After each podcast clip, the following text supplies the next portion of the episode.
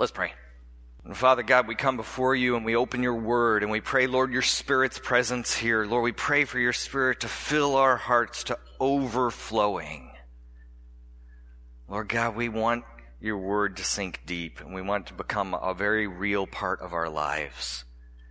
We, we lay our, ourselves at your feet now that those things would happen in your spirit's power and through your wisdom. All in Jesus Christ's name we pray. Amen. Psalm 23, grounded by the shepherd.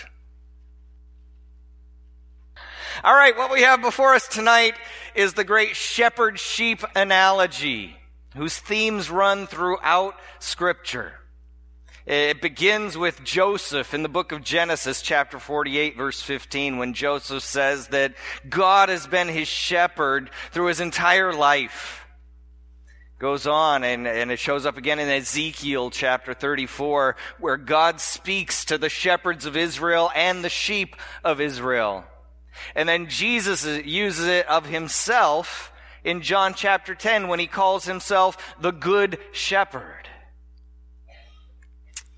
Every person who has dealt with sheep, every shepherd in America or Europe, Every commentator, as, as they go through scripture, agrees that this is one of the most brilliant analogies for our relationship with our Creator.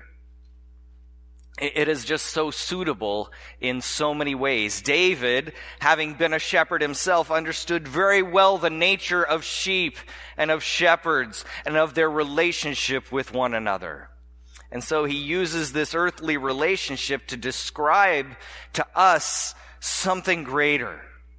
He uses an earthly picture of, of sheep and shepherd to describe our spiritual walk with God, our relationship with Him much the same way that Jesus did over and over again in, in the New Testament when he was on this earth. And he used agriculture and nature to describe for us greater concepts, spiritual things, as he gave examples like Matthew 13, the parable of the sower. He's talking about sowing seed, but he's talking about deeper things. Or in Luke chapter 13, we see fig trees and vine dressers, mustard seed and leaven, as he talks about the kingdom of God he uses these pictures to describe for us something deeper, something more significant than mustard seed and leaven.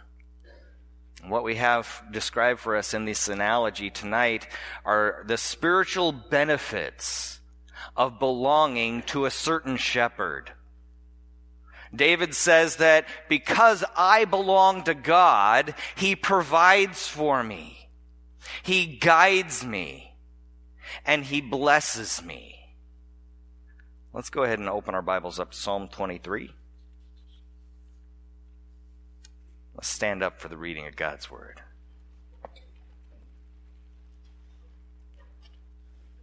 Psalm 23, starting at verse 1, says, The Lord is my shepherd, I shall not want. He makes me lie down in green pastures. He leads me beside still waters. He restores my soul. He leads me in paths of righteousness for his name's sake.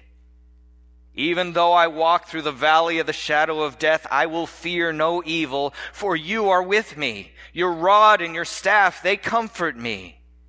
You prepare a table before me in the presence of my enemies. You anoint my head with oil. My cup overflows. Surely goodness and mercy shall follow me all the days of my life, and I shall dwell in the house of the Lord forever.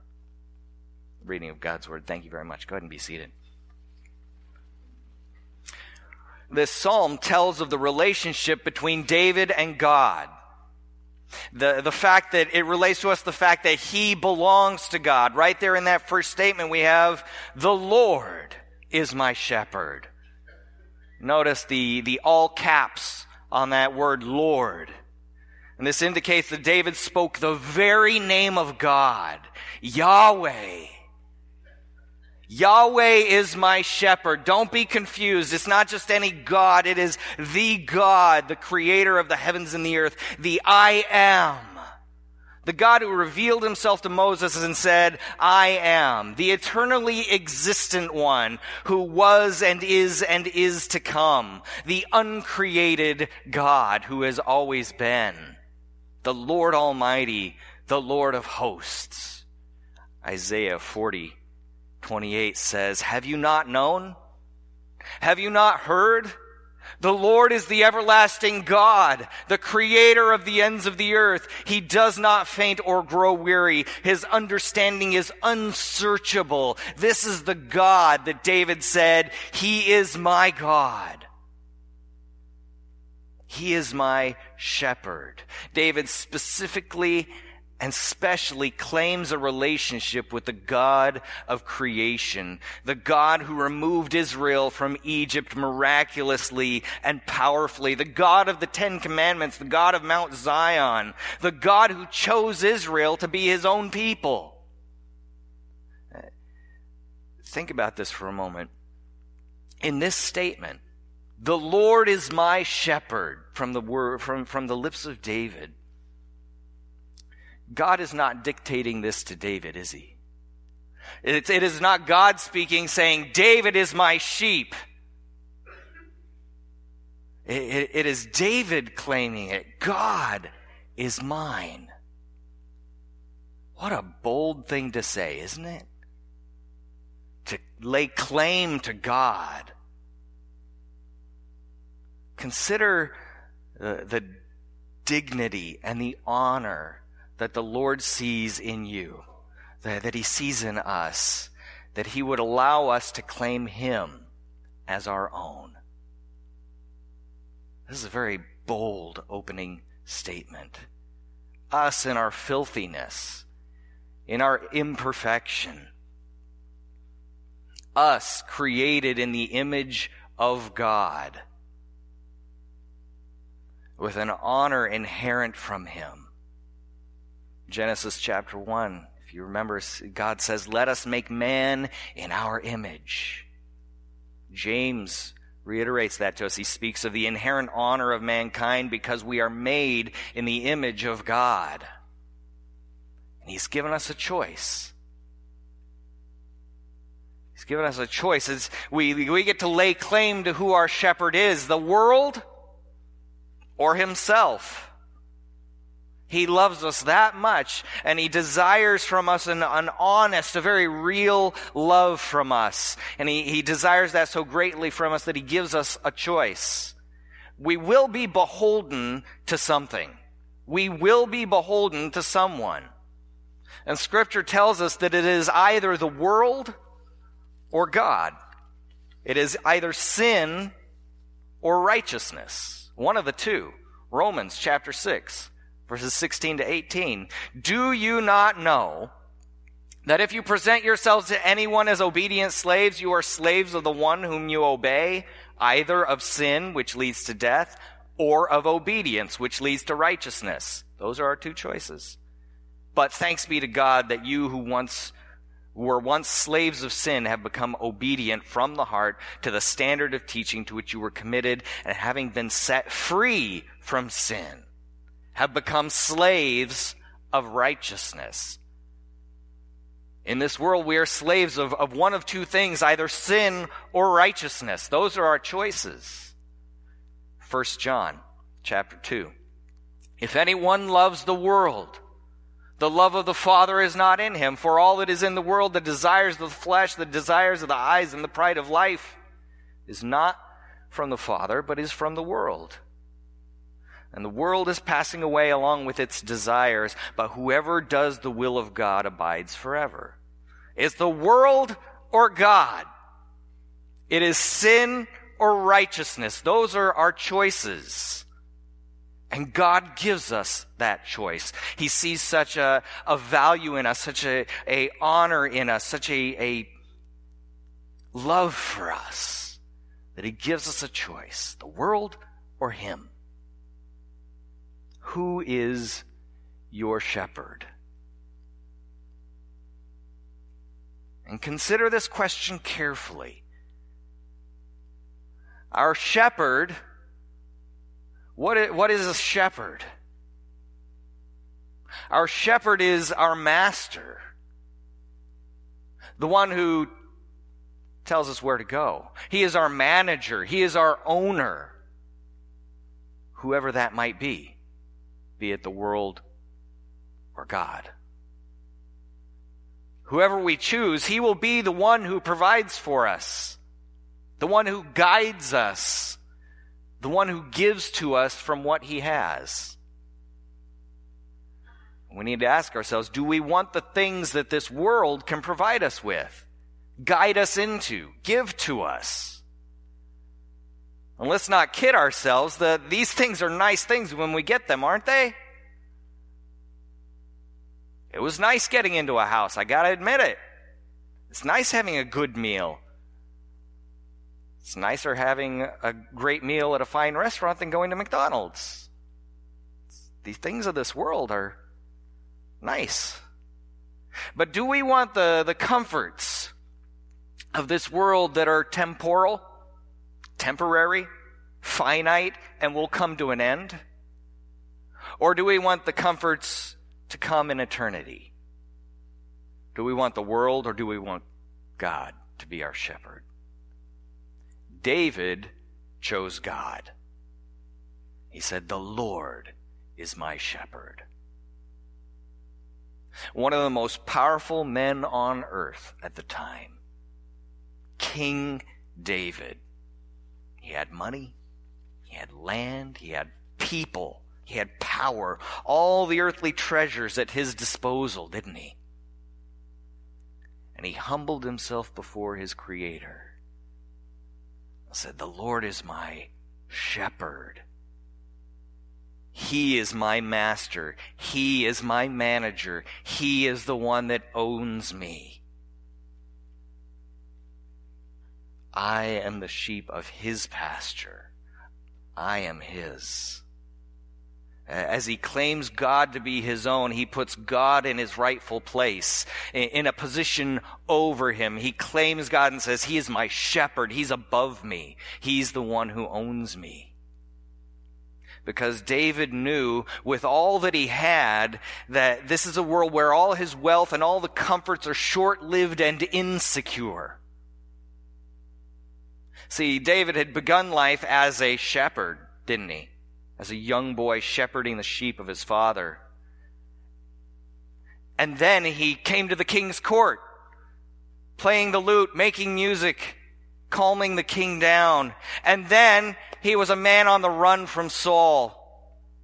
And then he became king himself. And then he was a man on the run from his own son Absalom. And then he was restored.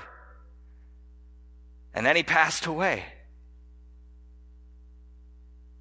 His son Solomon would later describe all the great wealth, all the things of this world, all the things he had as king, as a, a mist that disappears as quickly as it comes a vanity.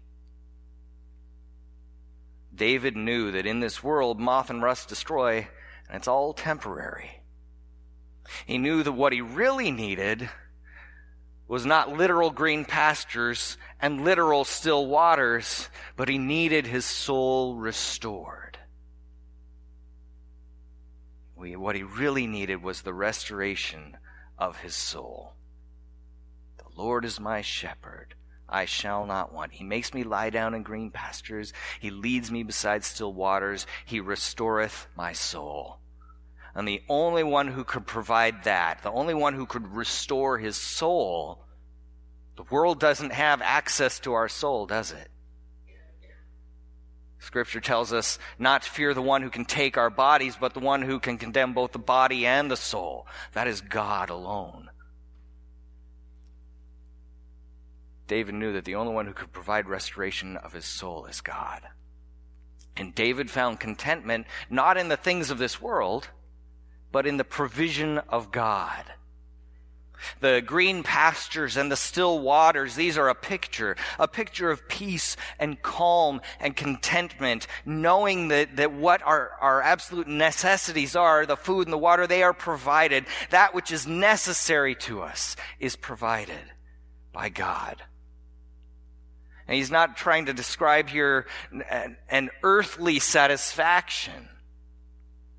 Because God never promises us an earthly prosperity, does he? See, this is an earthly picture of a spiritual reality, a, a type or a picture of salvation that we have in Christ and in Christ alone. Matthew chapter 16, verses 24 to 26 says, Then Jesus told his disciples, If anyone would come after me, let him deny himself and take up his cross and follow me. For whoever would save his life will lose it but whoever loses his life for my sake will find it. For what will it profit a man if he gains the whole world and forfeits his soul? Or what shall a man give in return for his soul? John 16:33 In the world you will have tribulation. But take heart I've overcome the world. See, God doesn't promise us an earthly prosperity. If anything, He says, in this world you will have tribulation, you will have hardship, you will have difficult things and difficult times because we live in a fallen world. But take heart. I've overcome the world, He says. Paul learned this.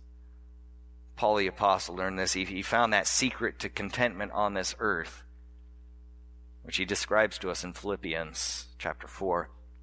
He says, I have learned in whatever situation I am to be content. I know how to be brought low and how to abound in any and every circumstance. I have learned the secret of facing plenty and hunger, abundance and need. What was that? How do you do that? How do you face anything and everything? I can do all things through him who strengthens me through Christ and his walk with him, his relationship with him. It is not a contentment that depends upon the things of this world, but one that looks forward to Jesus Christ. That's what David had. He, he looked forward to that messianic salvation. That salvation that Paul had experienced and known. As the good shepherd has given his life for his sheep and in doing so, he restores our souls. He restores us to new life. A, a, reconciled relationship with God, the pure and perfect Creator, through the forgiveness of our sins at the cross, His death in our place for our atonement, for our purification, that we might be able to stand before God and have that hope of everlasting life in the resurrection of our Savior Jesus Christ. This is what David looked forward to and Paul had seen and known that spiritual provision of God in salvation through Jesus Christ. And this restored relationship with our Creator, our God, it gives us confidence as well as comfort. Because we know that as He has saved us, so will He guide us through this life. Verse 3 says, He restoreth my soul. He leads me in paths of righteousness. He guides me. He leads me in paths of righteousness for His name's sake.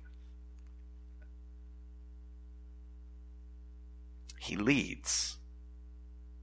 He guides those who belong to Him, those who claim Him as their own. But did, did you notice, though, that it says, He leads me in paths of righteousness? It's not necessarily paths of happiness, is it? And again, it's not necessarily an earthly prosperity that David is trying to lead us towards or speak to us about here, but a righteousness from God, walking in His ways according to His word.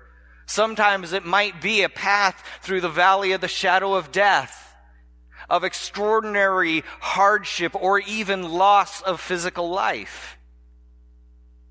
Because God's ways are an anomaly in this world.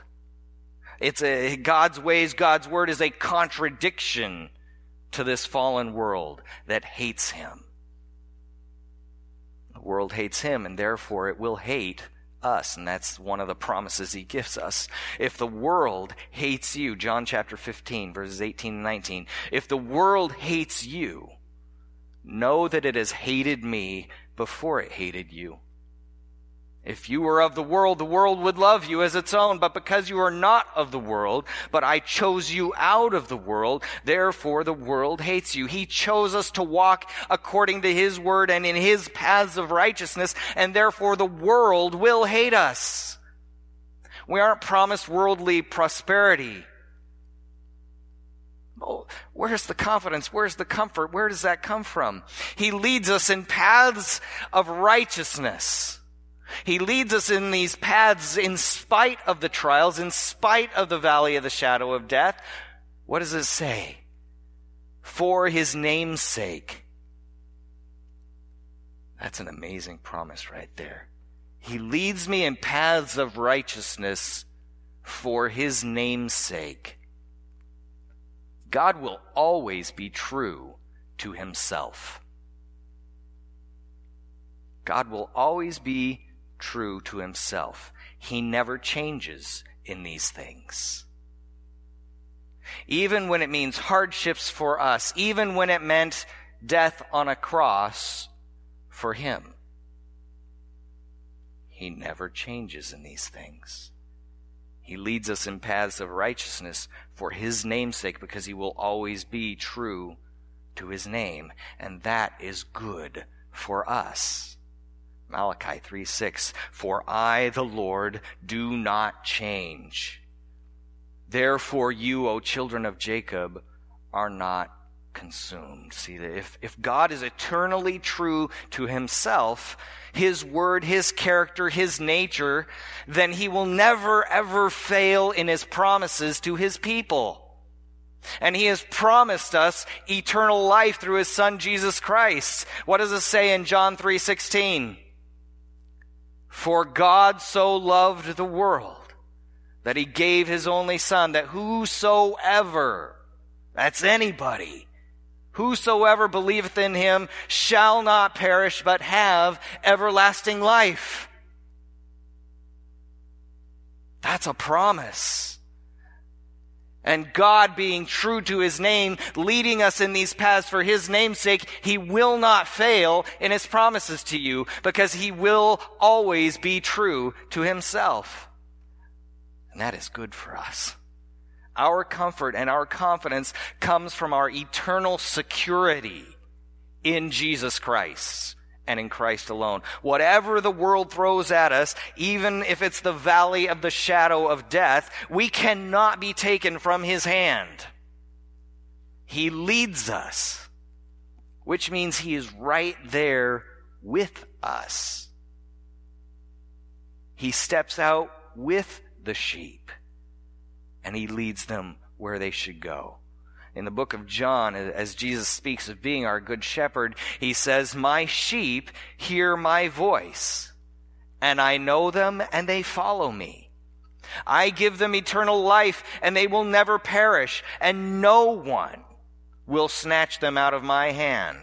My Father, who has given them to me, is greater than all, and no one is able to snatch them out of my Father's hand. And I and the Father are one. I know I've brought this passage up over and over again, and I'll never stop bringing it up. Romans chapter 8, verses 35 to 38. Who shall separate us from the love of God? The love of Christ. Shall tribulation or distress or persecution or famine or nakedness or danger or sword, as it is written, for your sake we are being killed all the day long. We are regarded as sheep to be slaughtered. No, in all these things we are more than conquerors through him who loved us. For I am sure that neither death, nor life, nor angels, nor rulers, nor things present, nor things to come, nor powers, height, or depth, nor anything else in all creation will be able to separate us from the love of God in Christ Jesus our Lord. Because God will always be true to himself, and he leads us in paths of righteousness for his name's sake. Who can do more than what Christ has done for us? Who can undo what Christ has done for us? Our salvation is perfect. The book of Hebrews reminds us that it was made perfect through suffering.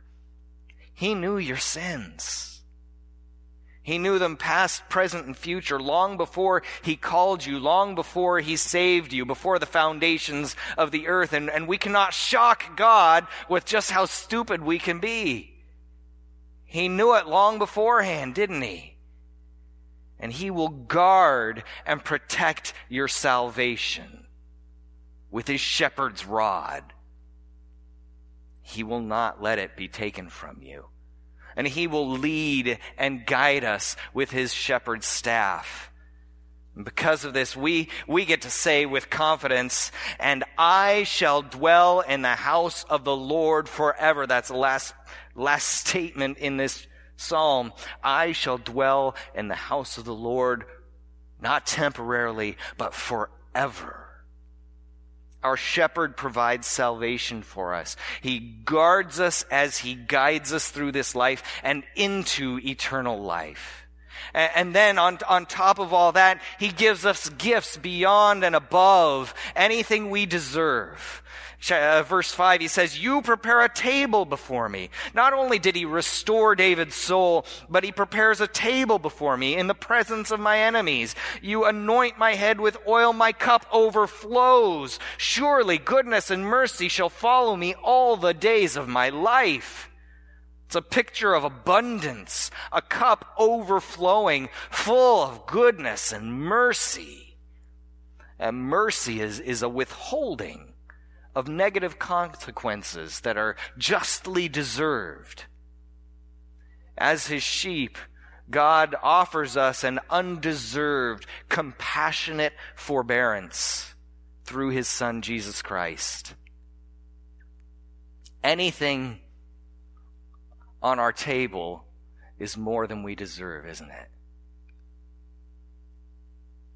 And not only does He provide us with salvation, but He provides us with anything and everything we need to accomplish His will on this earth.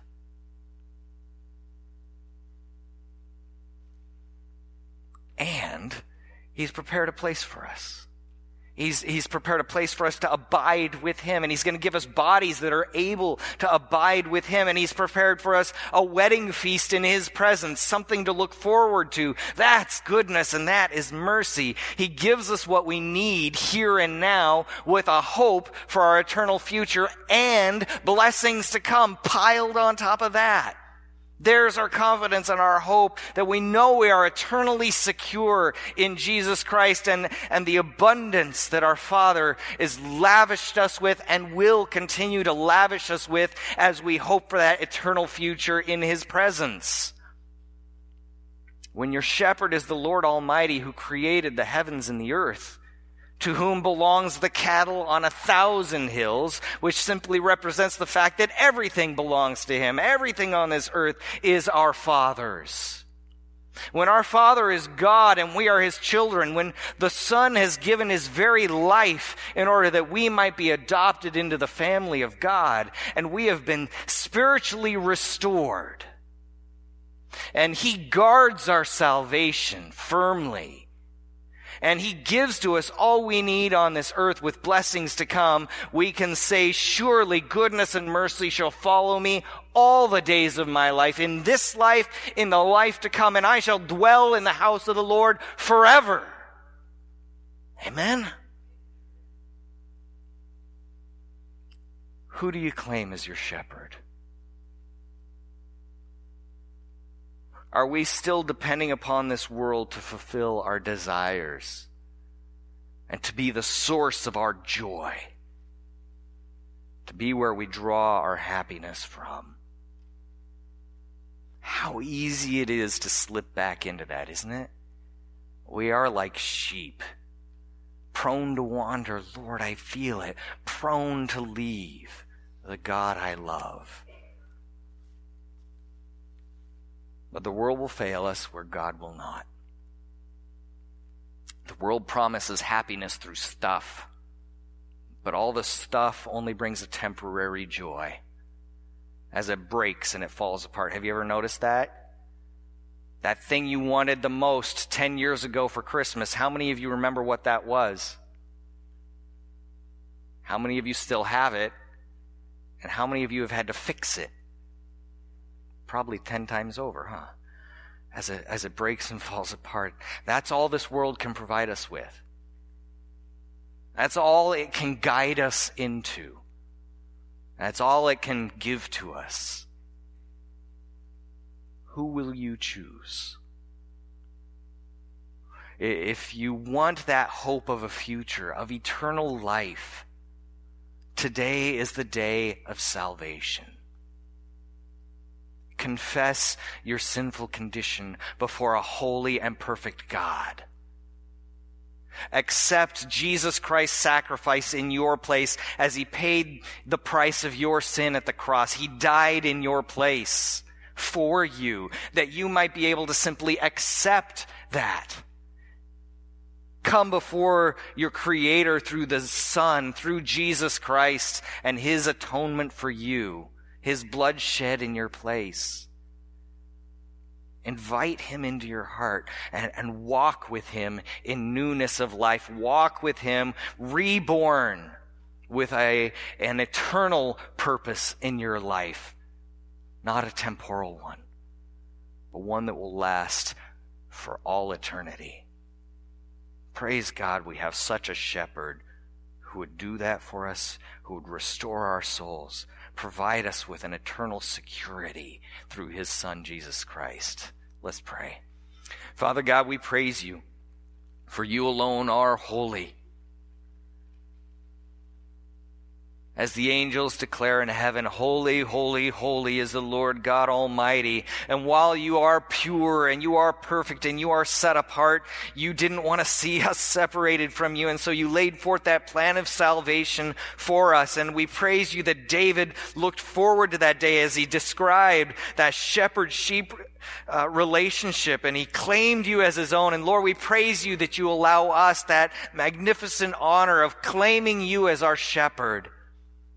We praise you, Lord, that you've given us such dignity, such an opportunity.